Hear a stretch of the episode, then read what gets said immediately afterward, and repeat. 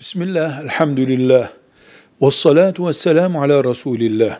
Sağlık, Allah'ın en muhteşem, en zorunlu muhtaç olduğumuz nimetlerinden bir nimettir. Sağlık da Allah'ın nimetidir, verdiği şeydir. Hastalık da Allah'ın verdiği şeydir. Hastalık eğer bizim aleni bir hatamızdan kaynaklandıysa, yani bilerek baş göz yardıysak bir sorumluluğumuz var demektir. Hayır, beşer olarak bizimle ilgisi olmayan hatamızdan kaynaklanma ya da bilerek yaptığımız bir hatadan kaynaklanmayan bir hastalık bir imtihandır. Tedavi olmazsak günaha girer miyiz?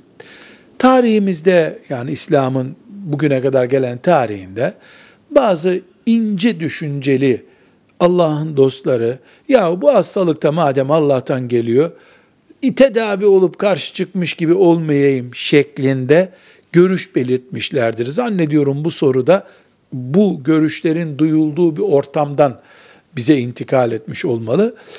Ee, ama ümmeti Muhammed'in alimlerinin, fakihlerinin, müfessirlerinin, mütefekkirlerinin büyük oranda, çoğunlukta neredeyse icma etmiş gibi sayabileceğimiz çaptaki görüş birliği şudur. Hasta olmak Allah'tan geliyor, tedavi olmamızı da Allah emrediyor. Tedavi olmak da Allah'ın nimetlerinden bir nimettir. Tedaviyi tepmek, ola ki Allah'ın nimetini tepmek olabilir. Tedavi olmayan haram işlemiştir cehenneme girecek denmese bile, böyle diyen olmasa bile tedavi olmayan bununla bir hata etmiştir muhakkak deriz. Velhamdülillahi Rabbil Alemin.